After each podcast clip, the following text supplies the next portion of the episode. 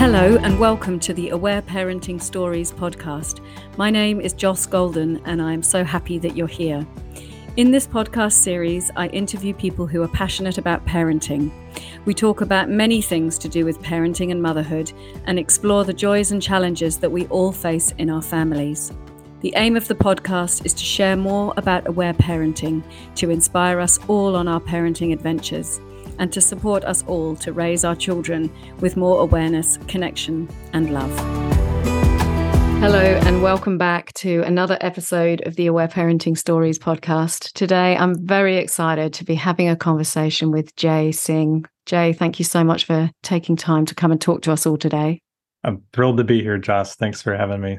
So, I will just introduce Jai for those of you who aren't familiar with him.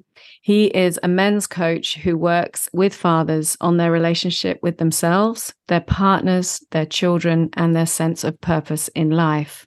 His work is inspired by his own humbling and growth inspiring experience with marriage and fatherhood, and from seeing how deeply but silently most men struggle through the journey of fatherhood. He began offering coaching in 2016 and started running men's groups specifically for fathers in 2019.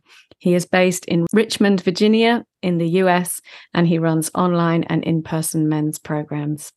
And I'm so grateful to you, Jai, for coming onto the show because so often I have been touched by how men really do want to learn more about this journey of fatherhood and I love how you describe it as seeing how deeply but silently most men struggle through this journey. And so I'm really, really excited to share more about your work so that men feel more understood, more seen, more heard, and more supported. So thank you for making time. Mm, thanks. Thanks again for having me here. Yeah, certainly. Certainly something I'm very passionate about talking about. So Great, great. So I wonder if you might start, Jai, by just sharing a little bit about your story and how you got into this work and, and your own process of what you're willing to share about your fatherhood journey. Sure.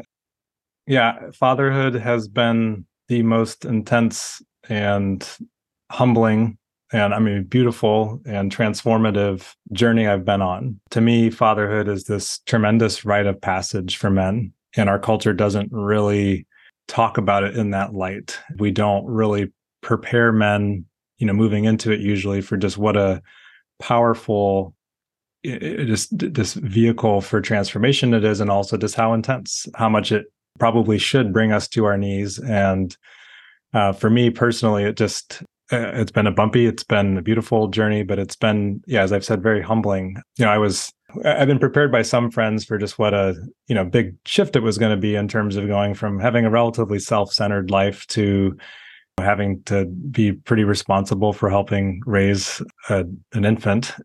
But I, I think I just it's one thing to just hear about it, and it's another thing to live the experience of going through like the early days of fatherhood when you are massively sleep deprived and your relationship with you know for me my relationship with my wife has completely changed you know and just in terms of I was no longer the the you know kind of most important person in her life on that day to day, and it was you know our daughter, and having to you know in many ways just kind of grieve the loss of what our marriage and relationship looked like up until that point, and you know I have a personal tendency to to be pretty self-sacrificing um, from my own kind of wounds and traumas that I I carried into fatherhood, and so a lot of times, you know, early on in fatherhood, I do think just kind of universally, it's pretty important for men to be willing to take a step back from just being concerned about their own welfare needs and to be willing to prioritize the needs of the, you know, the baby and, and mother first, that they really need kind of an all hands on deck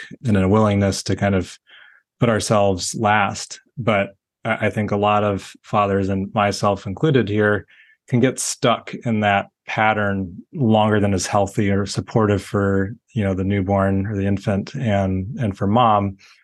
And so you know there were just things that i was doing very willingly but unconsciously. I didn't realize that i was i was building up resentments and i was feeling frustrated. I wasn't getting my needs met and wasn't getting enough sleep or you know time just for myself to just kind of breathe or just process all of the changes in my life. And so I you know, got to this place where my my father had overall was a you know very loving and engaged dad, but he also had his own unprocessed anger. And so as part of my childhood, I experienced you know, a lot of a lot of my memories that I can remember from early childhood are things when he lost his cool and he really would explode. And, you know, I'd always told myself like I'm not gonna I'm not gonna, you know, repeat my father's patterns of anger. And, you know, sure enough, six months, you know, down the road and, and beyond, I just kind of was shocked to see like, whoa, here, here I am. Like I am I'm so angry right now. I can't I can barely kind of keep it together and realizing that like oh like even though i've set these intentions to show up as a different dad than my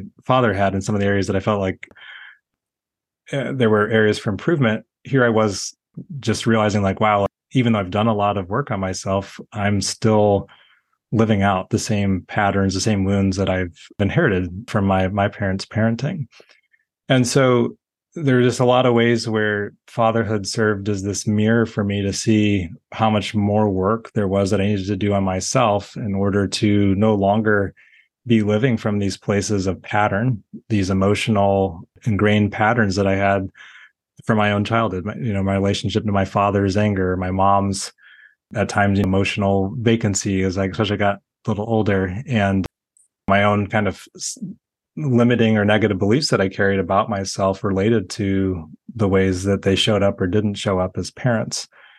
And so fatherhood just it, it kind of broke me open and it showed me and it, it, humbled me and it showed me ways that I just was trying to live my life that weren't working any longer. And and at the same time it, it it, did that. So it kind of broke me down. And on the other hand, it also it, it really helped me go from living as a boy in many ways in a man's body to actually becoming a man. Having to, I think in my early 20s, I had, uh, because probably because my father's anger in certain ways that I didn't really, you know, align with, I think, how he carried his masculine kind of authority. Uh, he was a bit authoritarian.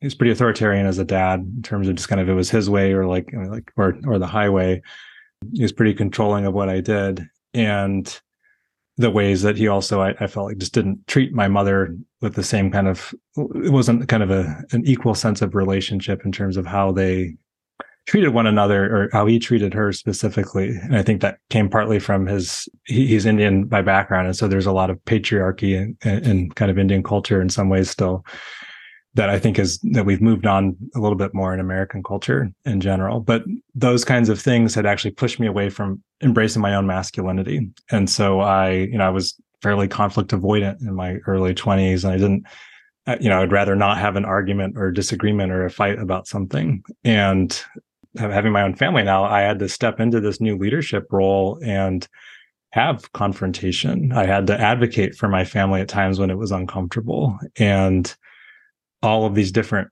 things that were happening in my life were forcing me to get to this place where I was having to take these bigger, bolder, more courageous actions to show up as the man, to be accountable, to be a man who had more integrity in his word. And fatherhood was the the catalyst of all these different things. So I went through this whole process and I, about a year into fatherhood, I, I, started to realize like, wow, like this is work that I feel really drawn to actually doing or working with other men around. I, mm-hmm. and I was surprised by that. I had, it kind of caught me off guard that that was something that was welling up in my heart or something I actually wanted, I felt drawn to doing. And for a number of years, I didn't do anything with it. I was too terrified to try and, you know, running a men's circle or offering some kind of men's programming. I just felt like I'm not experienced enough, or I've only been a father for this very short amount of time. But this this this calling did not go away; only got more intense.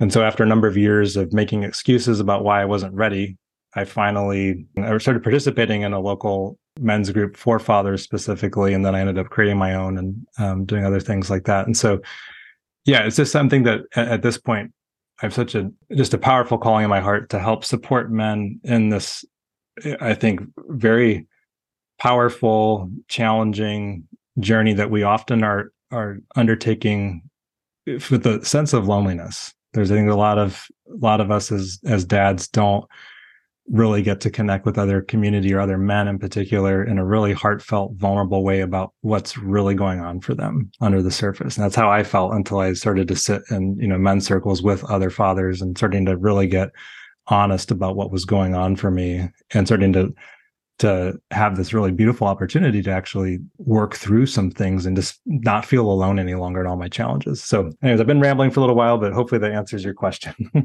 Thank you so much, Jai. That was a beautiful answer. And I really appreciate your willingness to share so vulnerably and openly about the process. And I really resonate with that description of the process being such an intense and humbling and transformative and powerful thing becoming a parent and the impact that it has on us both personally and on our relationships too in parenthood. And I loved what you were saying as well about it being an opportunity for you to become a man. And I loved how you described that as being a boy in a man's body to then stepping out into into manhood and and starting to advocate for your family and starting to become yourself in all of the discomfort that that sometimes required for you to be in and that that then led you to this amazing calling supporting others through through what is such a challenging process. And again having to go through the discomfort yourself in that process too of being well, willing to step into that role. So yeah thank you so much for sharing that. I thought it was really beautiful.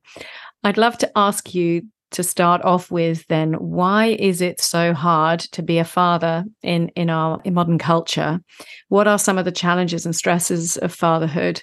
I think it's really helpful for fathers to feel heard and seen and, and acknowledged in, in the struggle uh, that they're facing. And I think it's also really helpful for mothers to hear and understand some of the challenges that are unique to fathers so that we can then be more compassionate with our partners too. So, what would you like to share about that?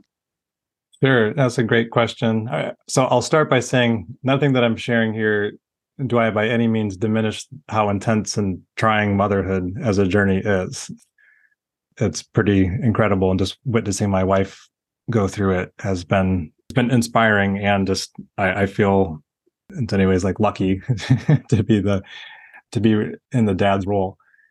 I think there's the surface level pressures that we experience as fathers, and it just it you know some of these depend a lot on the nature of the relationship you have with your partner or spouse, and you know whether or not you're playing more kind of traditional masculine and feminine roles perhaps or there's more of a like you know equal 50-50 we're going to both play somewhat similar roles. But i think early on i think for a lot of parents if you have been playing have had a more kind of peer let's say styled relationship you know there's just these like very inherent differences like a mom is going to be breastfeeding a baby perhaps or you know like uh, just going to be the, the main source of affection and love and care for a child even with a really engaged dad but over time i think that kind of becomes clear there's going to be some very different roles to be played and you know, for a lot of dads, it's there's this pressure to like be a really engaged father and to be a loving, attentive father. Maybe in a lot of ways too that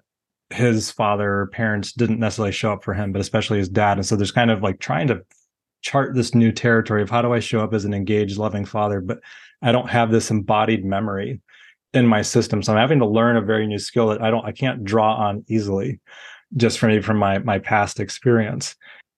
And then there's the the pressures of, you know, like often, at least in the early days, being heavily sleep deprived.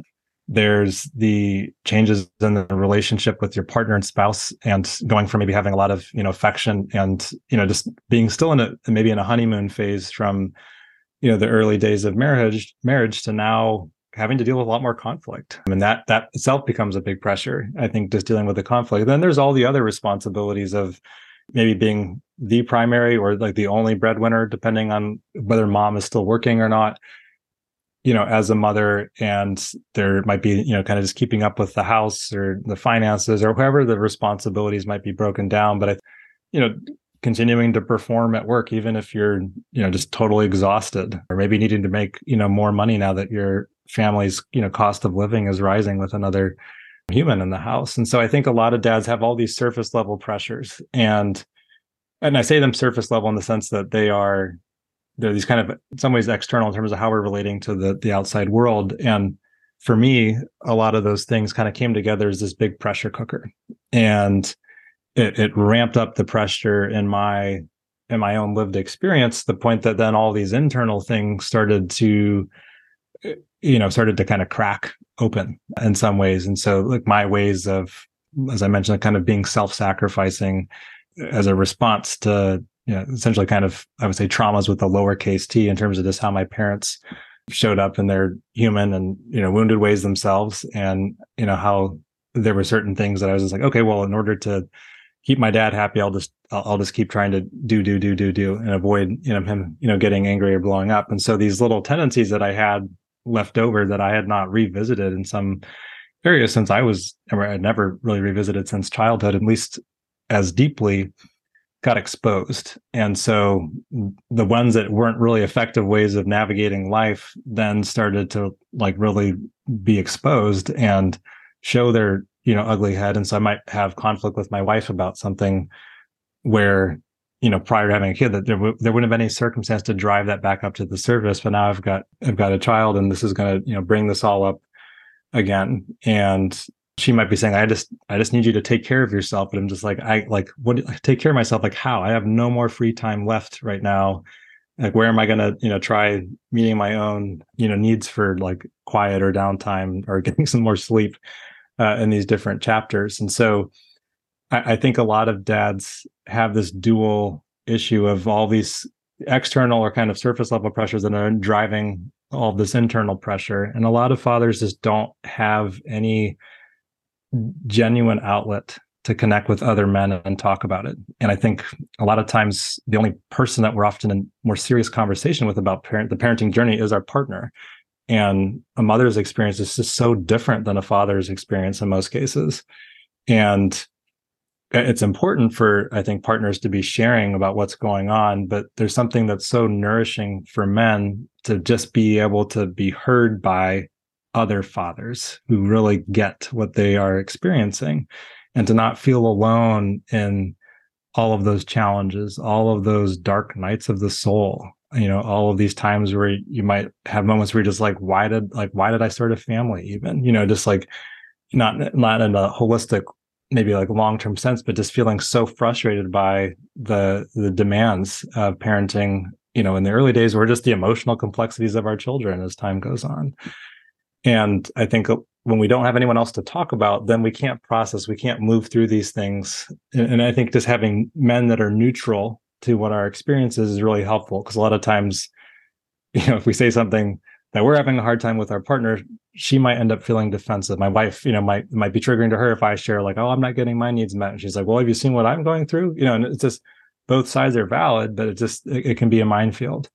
So I think a lot of dads you know kind of go through this alone and because of that they get stuck in these places of feeling like there's no way to drive improvements or there's no way to meet their needs or they're having to sacrifice parts of their lives that were important to them and they're they're now they're just kind of living for their families and they're no longer connected to some other form of purpose or nourishment for themselves or enjoyment in life outside of being a man who's working and then a man who's showing up as a father and a husband.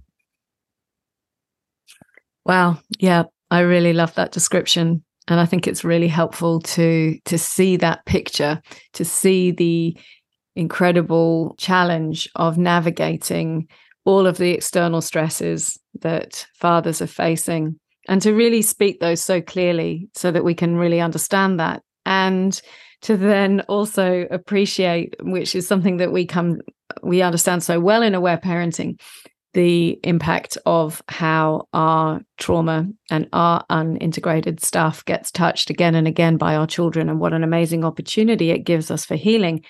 But how incredibly painful and difficult that process often is. And I loved how you're describing there the power of being heard because that is again such an central element of aware parenting and and how immensely powerful it is to be in spaces where people will just allow us to express how we're feeling and to hear us in order for us to then go through processing and releasing and healing our stress and trauma. And nothing in our circumstances actually changes practically. And yet the power of being heard completely transforms the experience that we're going through. So I really loved how you were sharing that. I'd love to ask you a bit about how to introduce fathers to parenting in a different way because this is something that often comes up in sessions with mothers and often comes up when I do sessions with couples too.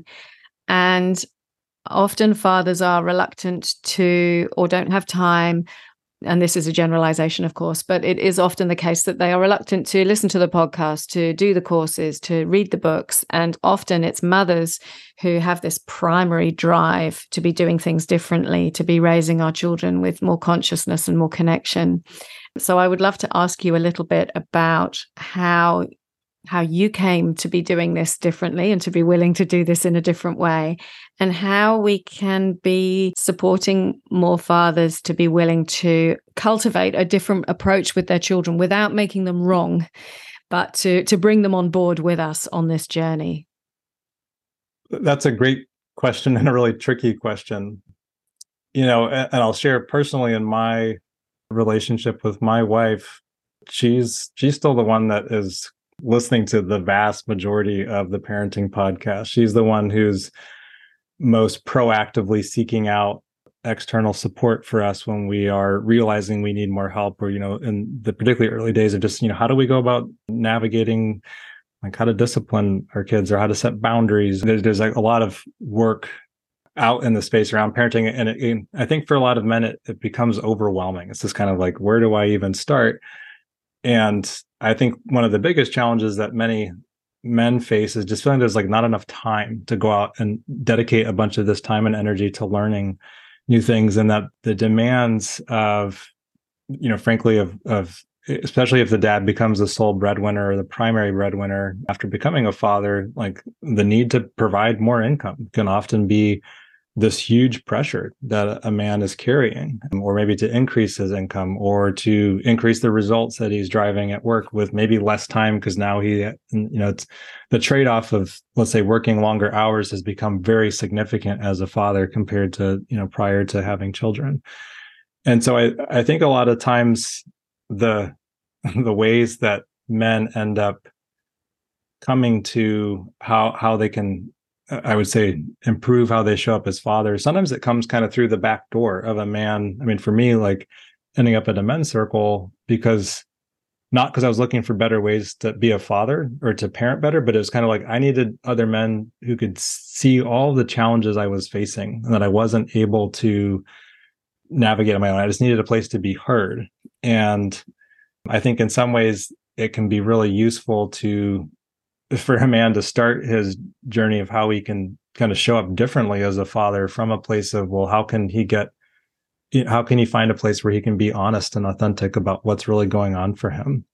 And from there hear other dads sharing some of the same parenting challenges and then realize like oh wow like maybe if i engage with my my kid in this way if i can engage differently that'll actually make things less stressful right? I'll, I'll have less conflict with my kids and i'll be able to be this dad that I want to be. And I think a lot of times, to, to me, it's been intimidating at times to see my wife's much greater level of emotional capacity to just deal with, let's say, my daughter's really big feelings.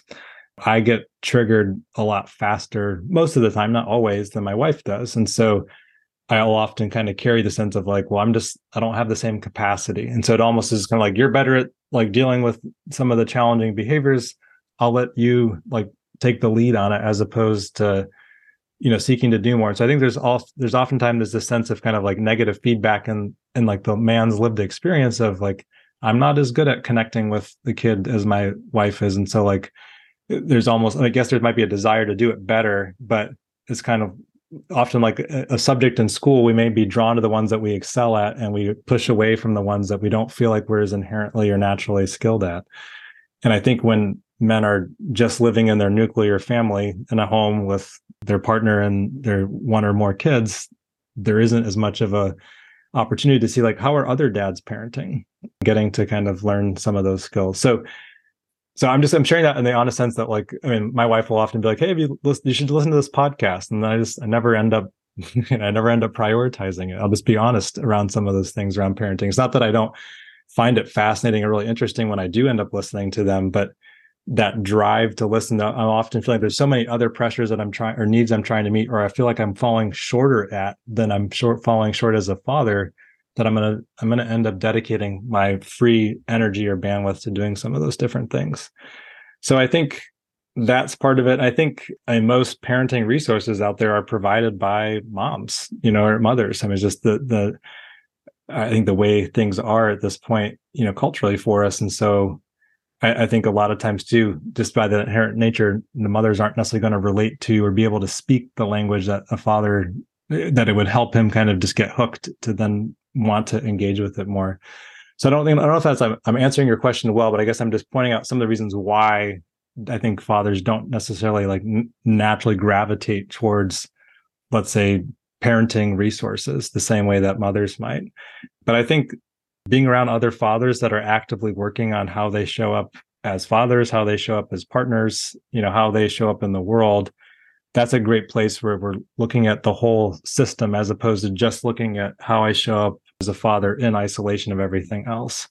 And a lot of times, especially the men I work with, they they struggle to show up more loving or more patient with their kids because they're not meeting their own needs and they've so neglected their own needs and they've, they're so disconnected from their own needs that the, the one of the best things they can do for their parenting or to show up as a father is just to actually do more for themselves first to resource themselves to take a little time to to decompress or go get some exercise or you know just like get some fresh air or learn some tools just to help regulate their nervous system and be able to bring things down a notch. I think a lot of times fathers, it might sound ridiculous to mothers, but a lot of times fathers feel like their needs need to come last. And I think a lot of women feel the same way. So it's not to try and, and re- refute or argue about that, but I think there's a lot of men inherently carry this feeling of like, I've got to do everything I can at work, and then I've got to come home and I've got to like immediately turn it around and try and be attentive to a loving, engaged father. Try and you know attend to maybe my my my wife's requests or needs or whatever they might be and their needs just kind of come last and when we get stuck in that pattern and we don't have the difficult conversations to carve out time for ourselves then like it's hard to bring authentic and loving energy to our our kids when you know the, the bucket is empty yeah, I love that answer, Jai. Thank you for sharing that. I think it's really such a powerful reminder of how our culture is so not set up to be supporting parents, mothers, or fathers, and how it is almost always the case for most of us that our needs are not getting met, that we have a huge long list of unmet needs, and that we're not having real spaces to, to share our feelings, both of which are absolutely crucial.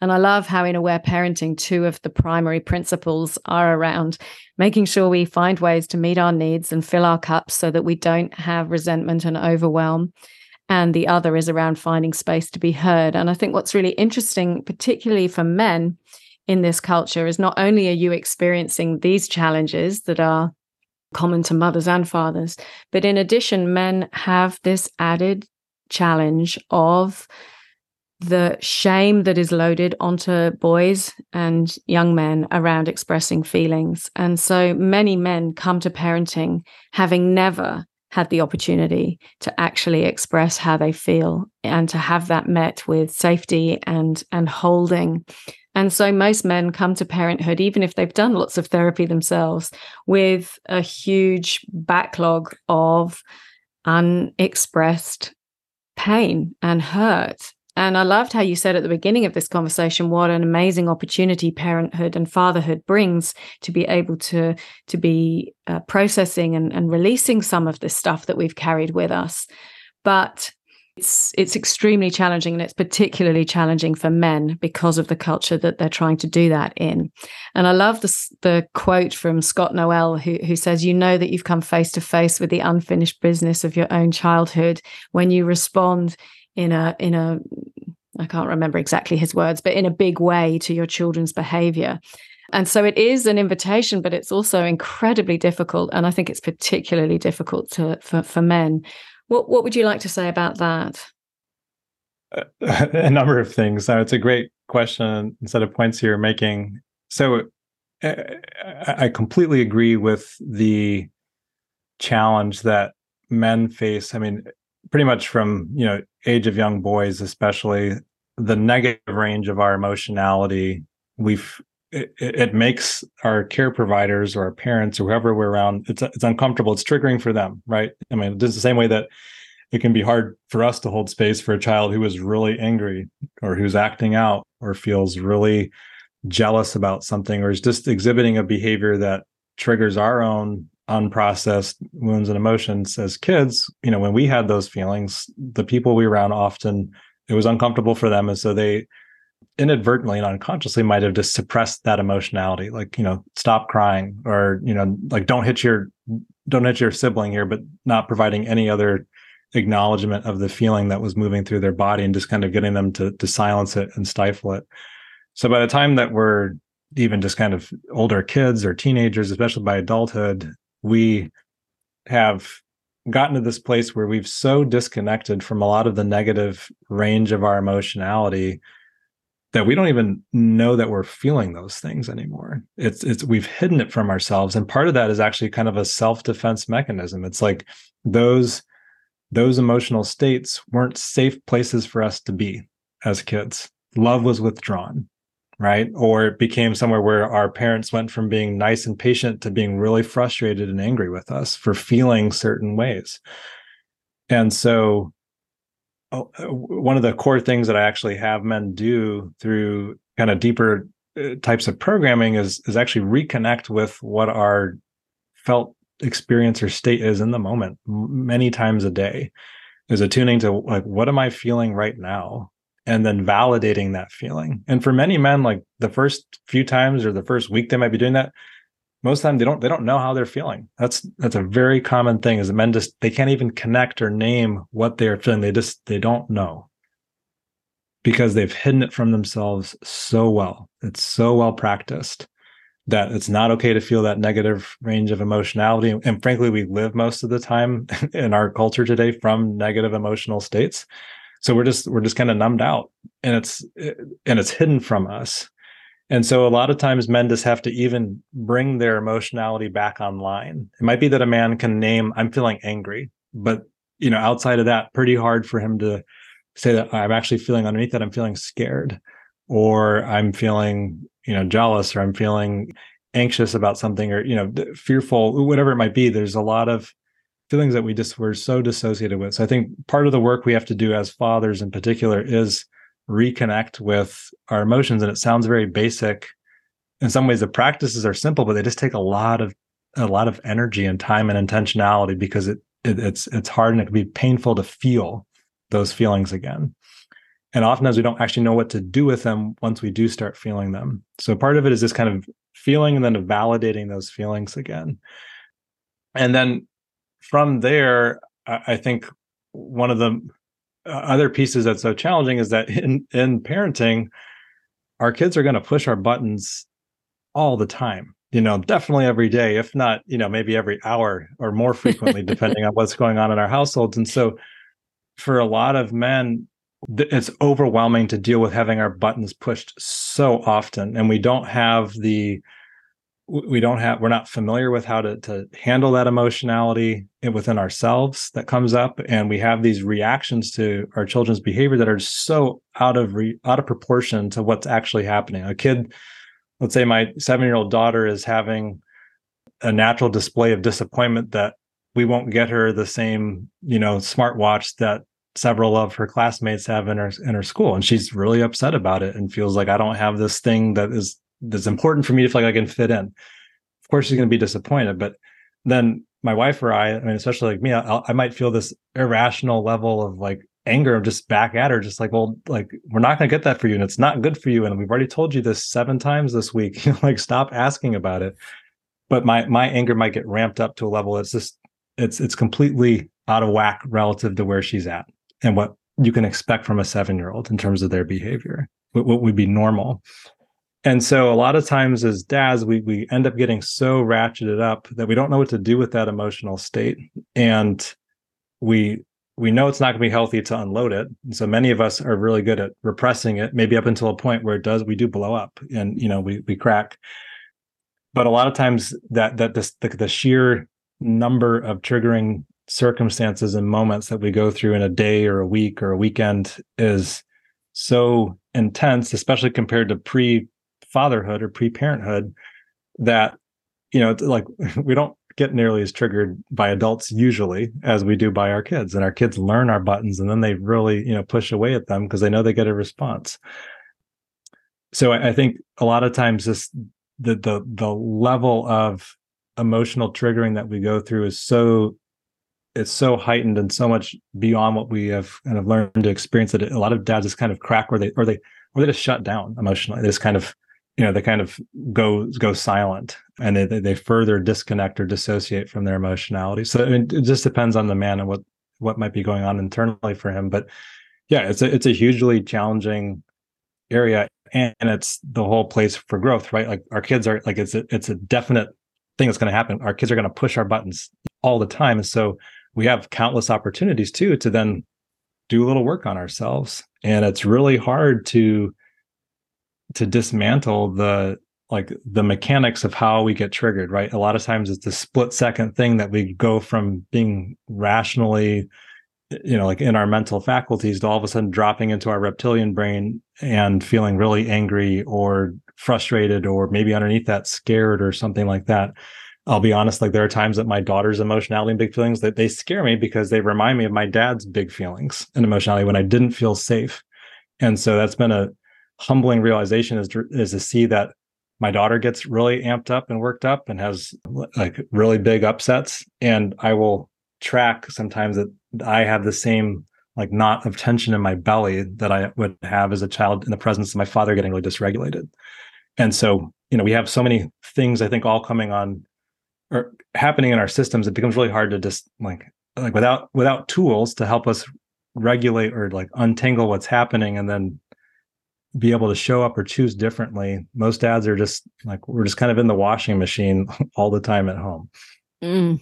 Yeah, I love that description. That is how it it is, isn't it? And for mothers too, of course.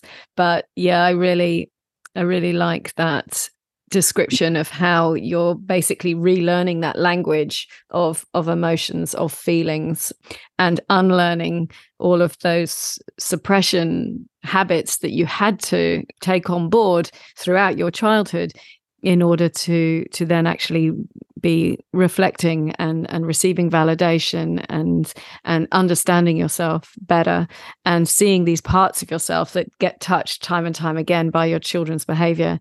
I'd love to ask you a bit about that and about what are some of the things that you found helpful and that you share with other fathers that they can do in these moments when they do feel intensely activated by their children's behavior and and in the messiness and, and all the big feelings what are some of the things that you can uh, recommend for fathers and that you found helpful yourself?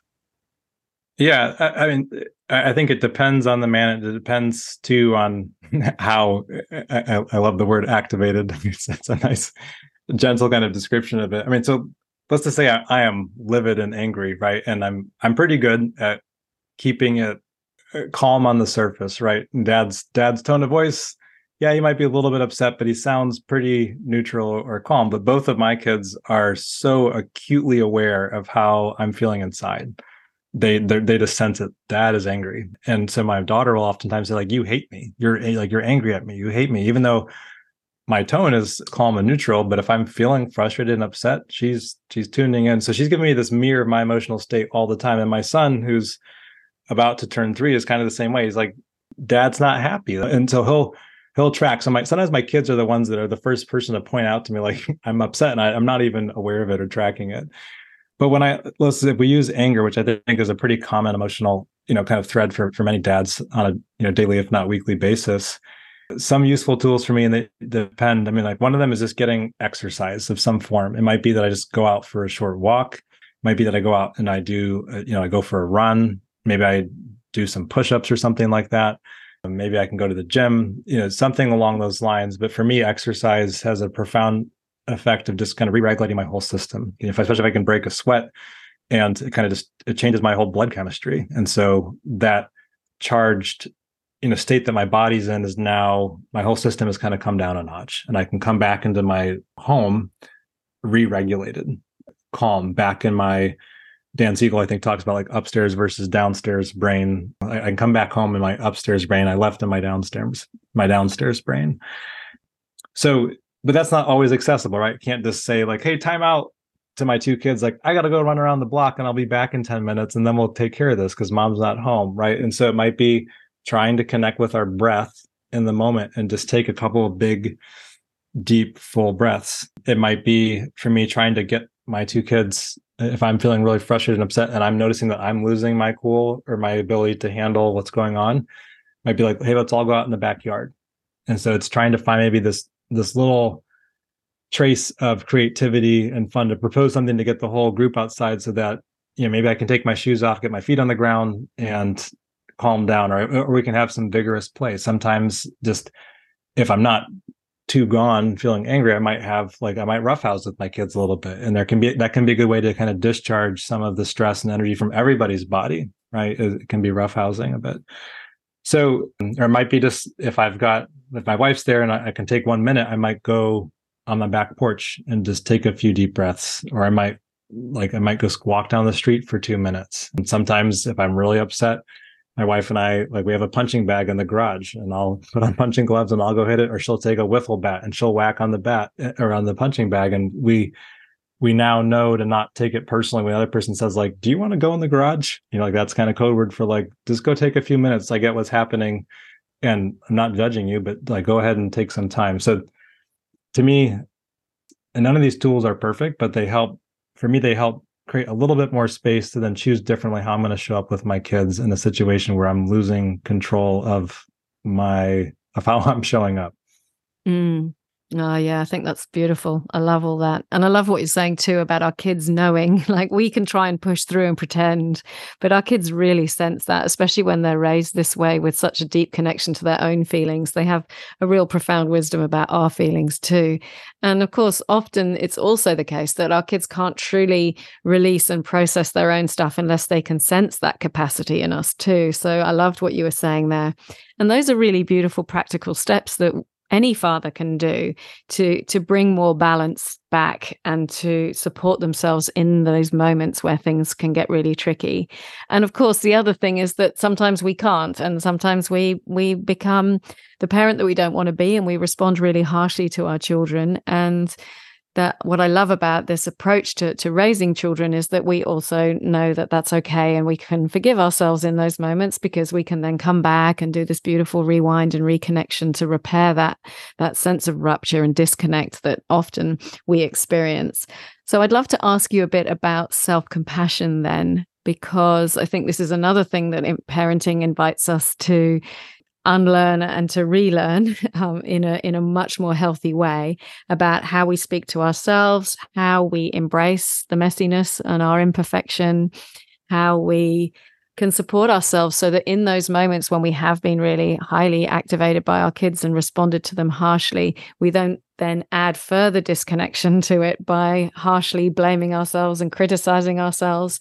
And of course, we were mostly raised with a harsh and critical dialogue around us. And so most of us learnt this internal dialogue that sounds pretty harsh and, and unpleasant to receive. So I'd love to ask you a bit about how you support men to learn a more compassionate way to speak to themselves and to embrace their imperfection and to see it as an opportunity for growth and for healing rather than something to add further judgment and harshness to.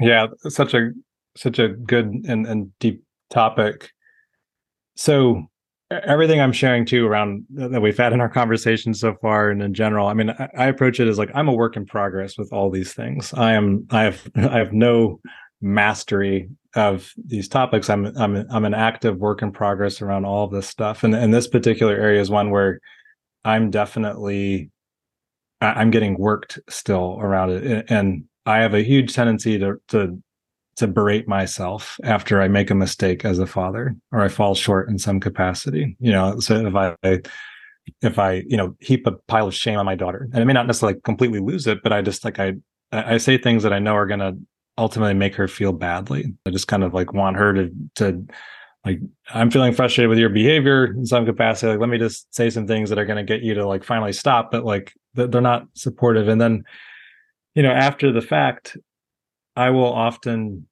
flagellating myself internally. I'll be just telling like, why did I do that? Or this is not the dad I want to be. And, and I know so painfully the ways that all of the ways my parents made mistakes, like how they're still showing up in my life. Like, why did I just do that for my kid?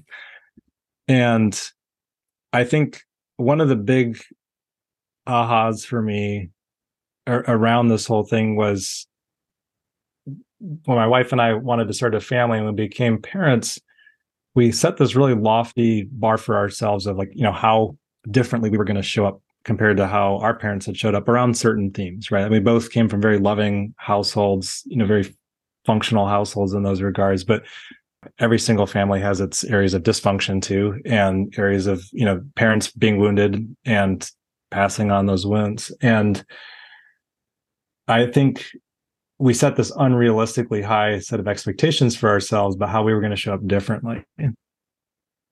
And it, it, took parenting and it took the, you know, the journey of, for me, fatherhood, bringing about set of circumstances that finally just got, got me to a place where I snapped or I would, you know, make mistakes or I would say things that I wish I could, I, I could take away or, or take back. And in those moments, the, the, aha point has been realizing that the only way I was even going to uncover that that was still inside of me was through making the mistakes. It was through getting pushed to the edge where that button had been pushed so many times that like now dad has cracked, right? And now in that moment, now I can actually see what's real, what's still left inside of me, unhealed, unintegrated, unprocessed, or whatever it might be. And so I think there's this been this reconciliation process that part of the journey for me to actually become the parent I in, in my mind set out to being when I first became a father is that I actually have to first make all the mistakes so I can actually see all the ways that I've fallen short. And only from that place then can I do the work so that I can actually change who I am under the surface. I can actually heal those you know traumas those unmet needs or the ways that i'm still showing up so that i can actually show up differently eh, for my kids. So i can actually like move the i can i can carry the baton and move it from the intergenerational trauma that we all are you know operating from. And so keeping that understanding in mind and, and kind of front and center that like i'm going to fuck up over and over and over again as a father inherently. It doesn't mean i'm a bad dad. And knowing that deeply in my uh, like embracing that, embracing the fact that I'm going to make mistakes. And so knowing that, that that actually is the path to getting to be the dad that I want to be, I have to, I have to, I have to be broken on that path of how I'm showing up so that I can actually do the work to get to where I want to go. So I think keeping that in mind has been really critical. And then then when I am like stuck in a rut of beating up on myself, just trying to recall like, okay, like what matters now is not that the mistake happened, but like it's it's committing to choosing to show up differently. It's doing the work. Like, like now this the situation exposed the fact that like something was not working.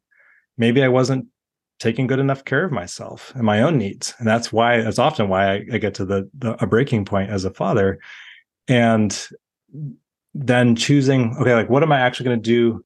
What new habit do I have to install in my life?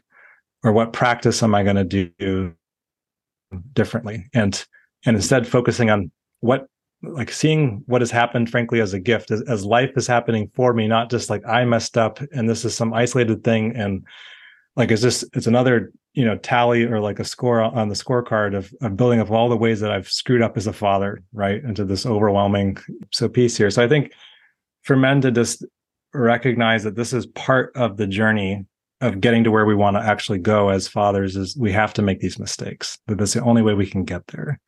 And carrying that with a little bit more love and compassion is so helpful. And frankly being around other dads and just talking about this stuff and realizing like wow like everyone's making mistakes here as a father. Everyone. This is universal right now for where we are as a culture that can be so hugely healing for men too and allows them to just stop berating themselves instead be like okay like i get it. Now what can i do differently? Yeah. I love that. I really love that so much. And i appreciate you sharing that way and i think it's really important for for all of us to be really honest and authentic in when we share about the fact that of course this is a work in progress and that we are invited to be embracing our dysfunctionality again and again and again. And for it's particularly important for us to be doing this for our children as well, so that we can say to our children, I'm sorry, so that we can offer them repair, so that they can hear and understand us better, why we behave in the way that we did, and that we're acknowledging the impact that that had on them. And so that they see that imperfection is okay. They see that messing up and messiness is part of life, and that's all right. They see that we're all worthy and deserving of love even when we make mistakes and get things wrong. So so from their perspective it's very important in in terms of how they know how they feel about us and our relationship with them but also what they're learning to feel about themselves. And i think it's also really important for us to be sharing authentically like this as coaches and and mentors for parents too because i think often parenting advice can actually lead to parents feeling worse about themselves, that they're getting it wrong, that they're not being the parent that they're hearing on the podcasts or that they're reading about in the books or that they're thinking that they should be or that they want to be. And so I think it's really important that we share very authentically that this is a messy process and it often looks yuck. And there are times when us in our families also feel like our families are very dysfunctional and that we've failed and that we're messing up. And in, then again, we see it as a beautiful invitation to be learning more self compassion, to be reaching out for more support, to be sharing with others who are also going through these challenges. So I think it's absolutely so, so important in so many different levels for us as individuals, for our children too, uh, and for us then sharing in our work as well. I love what you were saying there. And I got chills in my body when you were just talking about that. Cause I think for me, another huge piece is feeling like I've got to be perfect as a dad. I've got to, like, I've set this bar for expectation for myself of perfection. Right. And it's impossible. it's not possible and the whole nature of being human is is making mistakes and so like by making mistakes owning them and then and showing our kids like this is what we do when we make mistakes like that is where the gold is at it's not being a perfect parent it's instead being a human parent and showing our kids what do we do when we mess up like how do we handle our mess ups both in terms of like what do we do to ourselves when we make mistakes like how do we treat ourselves because i don't want my kids to berate themselves. That is not constructive. I know that it, it it gets in my way a lot of times. So how can I be gentle and compassionate with myself, and how can I do a good job of owning my mistake and apologizing, and not just apologizing, but then like really taking the repair to the next level of like reestablishing that that connection, that that emotional bond again. And kids have a short memory for this stuff in terms of, I mean, like they move on emotionally so much faster than we do as adults. And um, it's so important for us to, to I think bring that full life cycle of of a repair um, to completion with our children. So yeah, uh, thanks for adding that too. Yeah, it's beautiful. It's really beautiful. And so often in our culture, we have teach children that they have to say sorry and say sorry. And so they end up saying sorry in this really inauthentic way when they're not feeling sorry at all. but I love that we, when we can then also apply the same to us, that when we make mistakes, it's not that we immediately have to say sorry, but when we tend to ourselves and take care of ourselves and bring some reflection in there, we're then able to offer a really authentic apology. And so our children learn what, what authentic apology sounds like and feels like. It's just, it's a really powerful process. And I think often the the times in uh, my relationship with my children where I've noticed the most profound deepening in our relationship and connection has been after times of, of rupture and after the, the most stressful and difficult and messy moments in our family. So I, I really love that reassurance that actually it's not ideal and it's not what we want, but in fact it provides this this deepening in our connection and our understanding of each other and in our our relationship. So it's it's really profound and beautiful. I would love to ask you also about a couple of other things. Have you got time for a few more questions? Absolutely, yeah. Great. I'd like to ask you about maintaining and building and nurturing conscious connections with our partners in parenthood. This is something that comes up a lot. And I'd like to ask you about how some of the things that you found helpful in this in your own relationship and how we can use some of these strategies to minimize the stresses that we're all facing in our relationships to try to to bring more connection whether that's when you're still with the partner of your children or whether that's when you're in relationship with somebody else or when you're um, co-parenting. What are some of the things that you found helpful for that?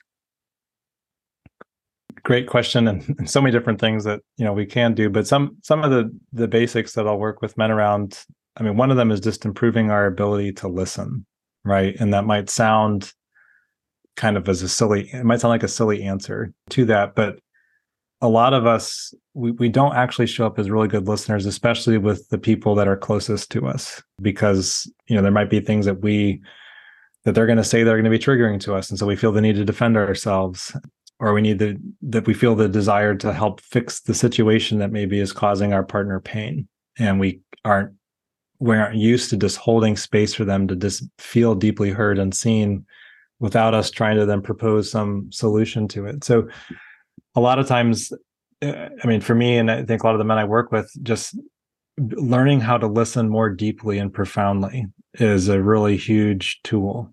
And learning how to listen without saying anything in immediate response.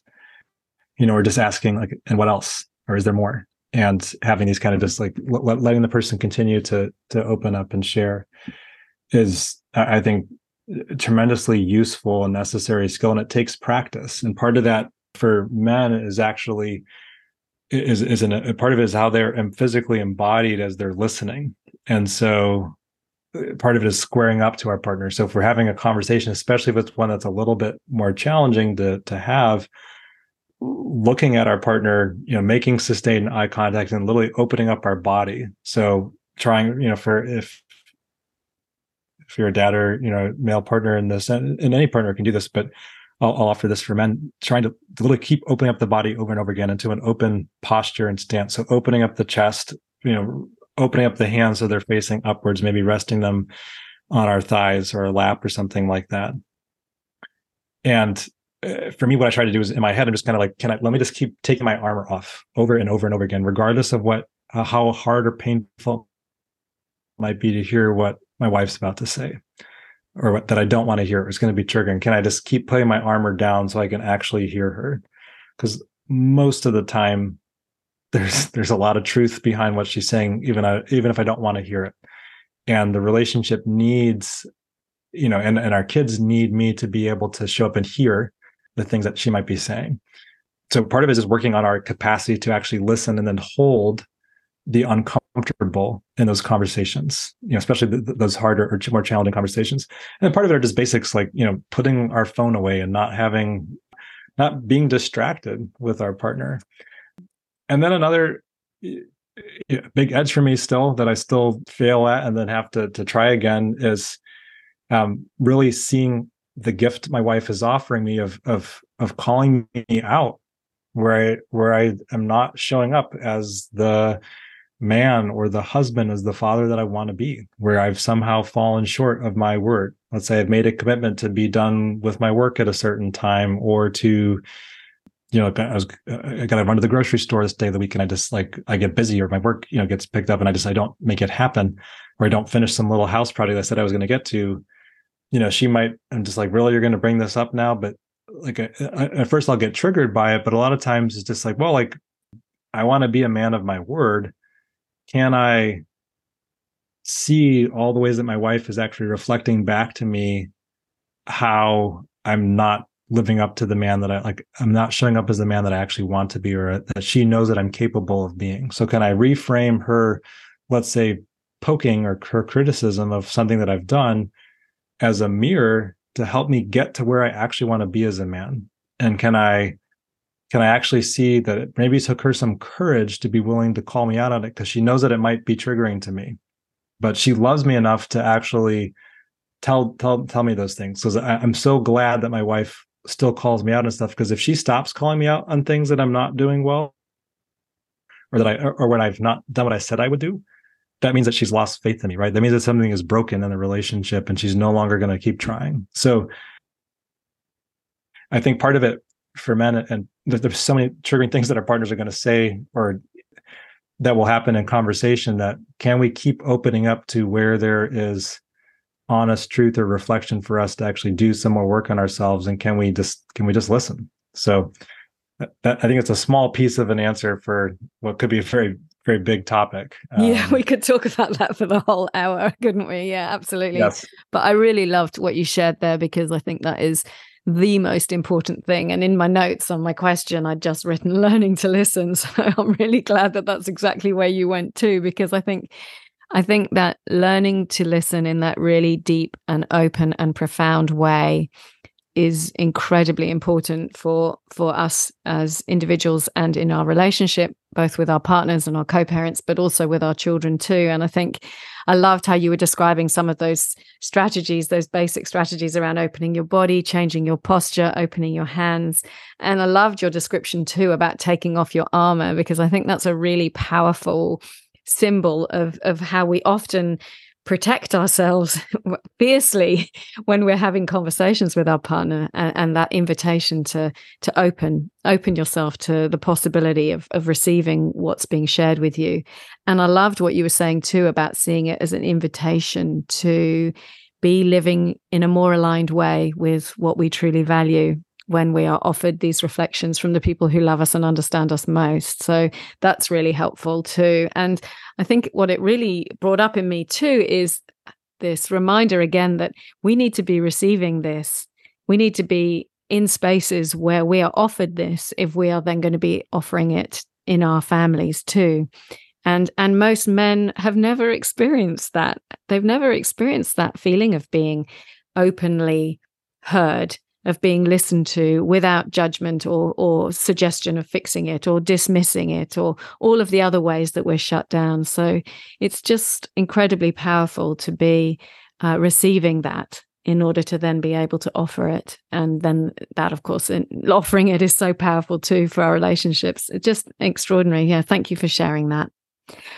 I would love to ask you uh, about some concrete steps too for supporting fathers to move away from being quite conventional in like a, quite a, an authoritarian sort of approach to parenting which is what most of us received and what many fathers received too and moving away from yeah the way that we were parented and raised to be doing things differently. And i know we've spoken about this in the beginning but i'm wondering if you can share some some wisdom around that of moving in from this authoritarian sort of reactive quite harsh way of being to to bringing more connection and relationship and softness to our families.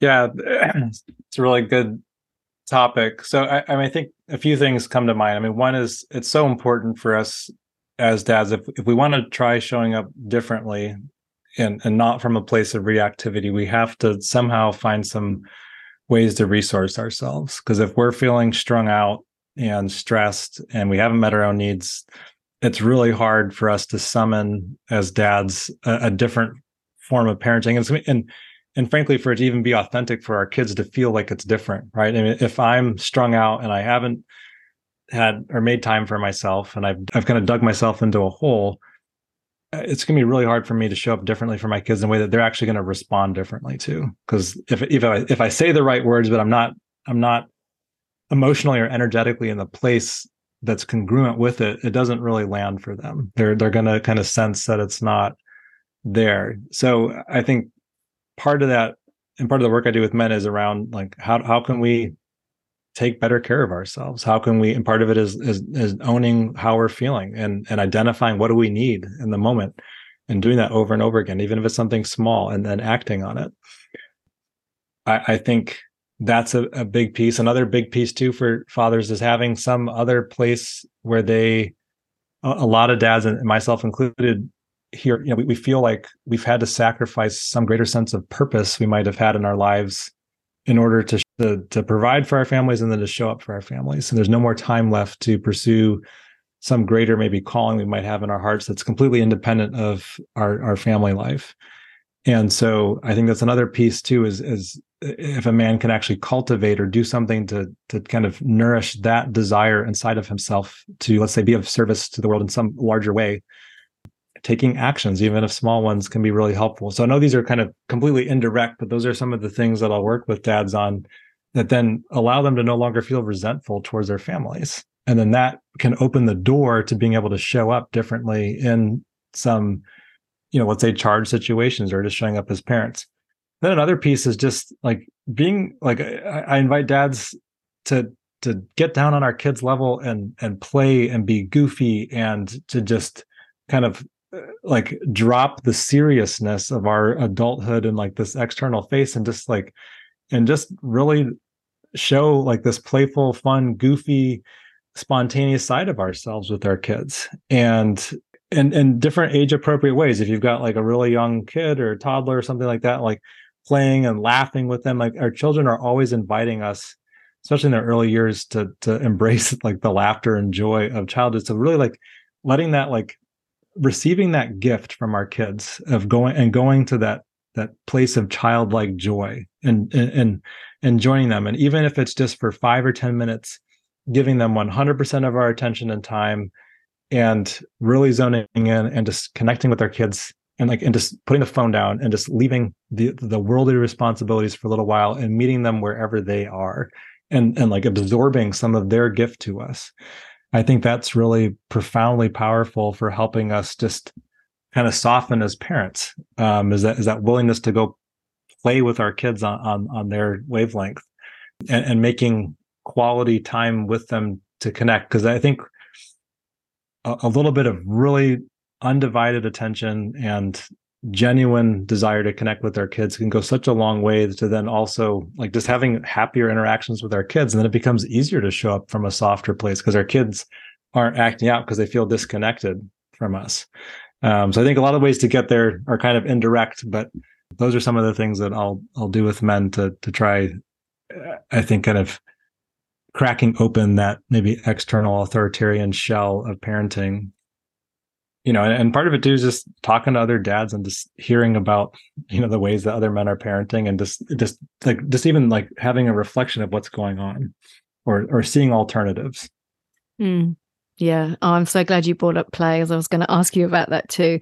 But I I think again and again it comes back to resourcing ourselves, doesn't it? And to to be taking care of ourselves and to be meeting our needs and to be connecting with others and to be reflecting and to be having opportunities to share and to be heard and to be held in that. And the power of play is just so immense. It's a really core component of aware parenting to be supporting our children and to be using that to be building greater connection with them, but also to be supporting them to release and to heal through different types of play and through the power of laughter. And I love what you're saying about how we're invited again and again by our children to go into play. And when we can accept those invitations and join them for quite short periods of time it doesn't have to be for hours on end in this real wholehearted and fully attentive way it shifts everything for, for us and for them and changes their behavior and deepens our connection. And it just ticks lots and lots of boxes.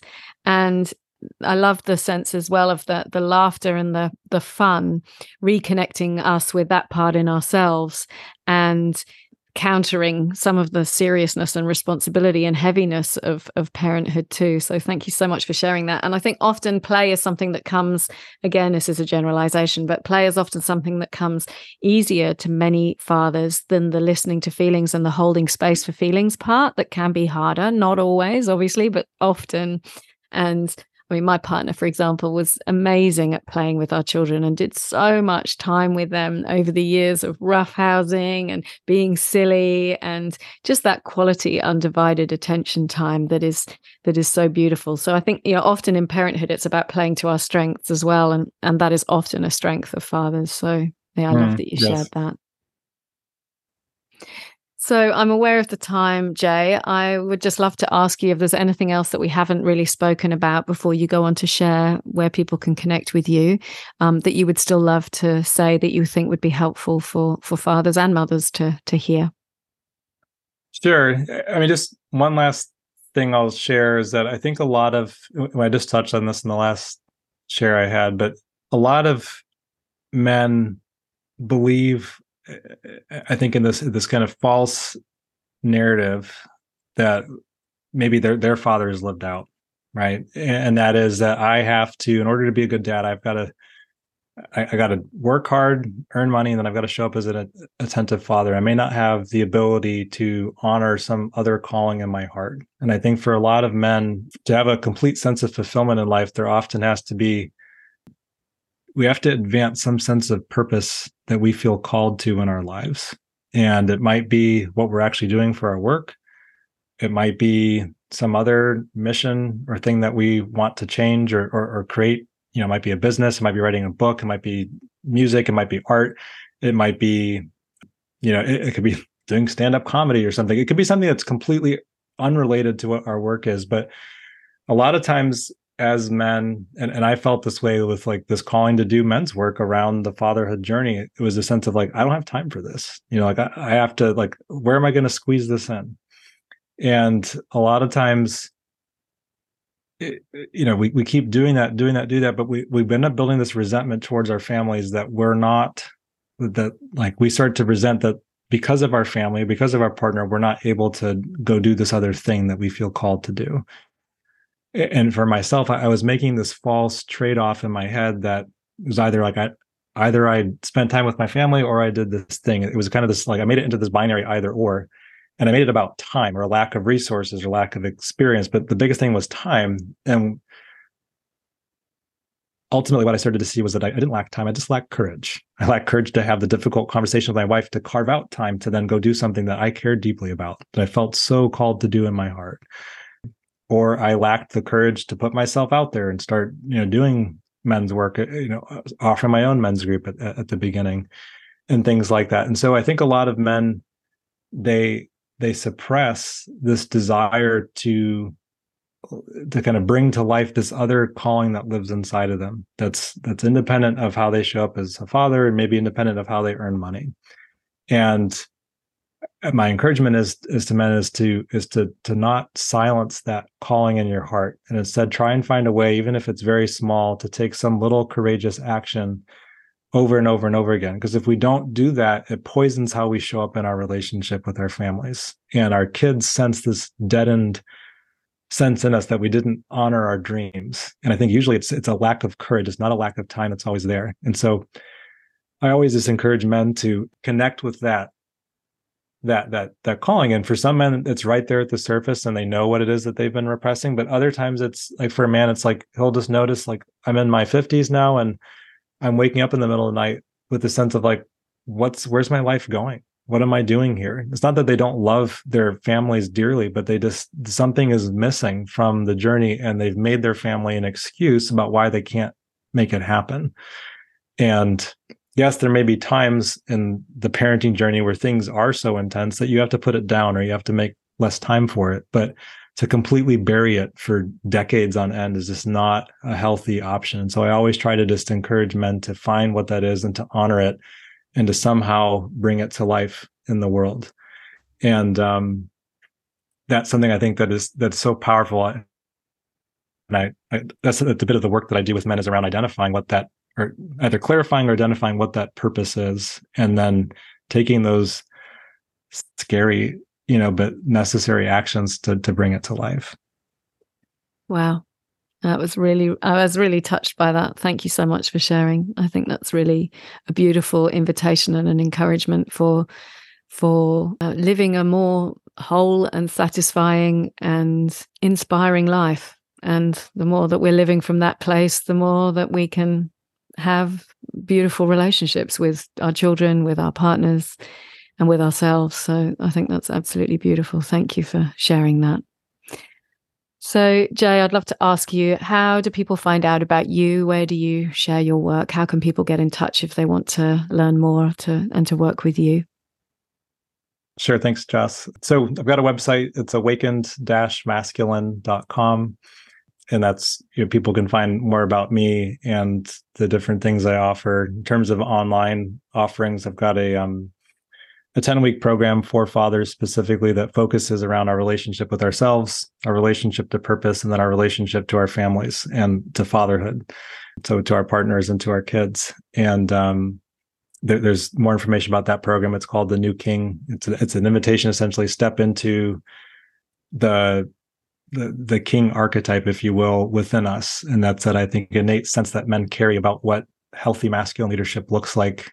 That often might feel scary or might feel burdensome at times, but for me, that was that kind of step out of my boyhood and into being an adult man. You know that that kind of fatherhood forced me to to go through as a rite of passage, and so yeah, so that's a place. Uh, I'll, I'll, share my Instagram, my Instagram page with you as well. I'm, I'm often putting you know content out there as well, in kind of you know small bite-sized pieces, if you will. But yeah, the website and those places. And, and what I'll also offer too, if anyone is listening to this podcast and this feels you know, really interested in having a conversation about the challenges they're facing and, and where they want to be going, I'd be happy to offer a free just little coaching session around it. And I can give you a link to if if someone wants to just self schedule on that link, I'll I'll send that to you as well. So beautiful, thank you. I'll put all of those links in the in the show notes, and that's a really generous offer for people to be able to connect with you to explore. Presumably, do you work one on one to one as well with men with fathers? Yeah, so I have I do in person and, and online group programs, and I offer one on one coaching as well. Perfect. Beautiful. Okay, thank you. And the last thing that I always ask my guests at the end of every episode is if you could go back to the beginning of parenthood, knowing what you now know, what would you love to be able to tell yourself back at the beginning of the, the journey? I guess I'd just say like fuck up faster and embrace it and then move on and keep growing from that point. Cause I think in a lot of ways I was trying to avoid making mistakes instead of seeing that the real gold is in making the mistake and then seeing what happens. And I think, as you so eloquently stated too, like that's often when we make a mistake, when we have a rupture with kids, that's that's where this beautiful doorway opens up for for deepening the relationship with our children. And so I think, yeah, just embracing all of the mistakes that we make along the parenting journey and seeing that that's where the the beauty the magic can happen. That's where the alchemy can happen. Is from those points of being humbled, of being making those mistakes. So that's what that's what I would tell myself. Don't be too hard on yourself and embrace the the inherent nature of making mistakes that comes along with parenting. Well, I love that. Beautiful. Perfect message. Imagine, imagine knowing that at the beginning of the journey, how much easier it would have been to really deeply feel that. Wow. So thank you so much for sharing that. Well, Jai, I've enjoyed this conversation so much. I'm really grateful to you for making so much time to share all of your experiences and your reflections and your wisdom about this. I think it's really, really important. I feel like we're on the cusp of parenting and, and our culture really significantly shifting as a result of, of the ways that we're raising our children. And I feel that the, the next step in that cusp is to find more ways to be supporting men on this journey and to be bringing them as part of this conversation and for for supporting them to be able to find joy and connection in in parenthood too. So i'm really really grateful for your time. Thank you mm, thanks so much for having me i've loved our conversation today joss Thank you for joining me on Aware Parenting Stories. I hope you enjoyed this episode. To find out more, please visit my website www.awareparenting.com.au and follow me on social media at Aware Parenting with Joss. I wish you much connection and love on your parenting adventures.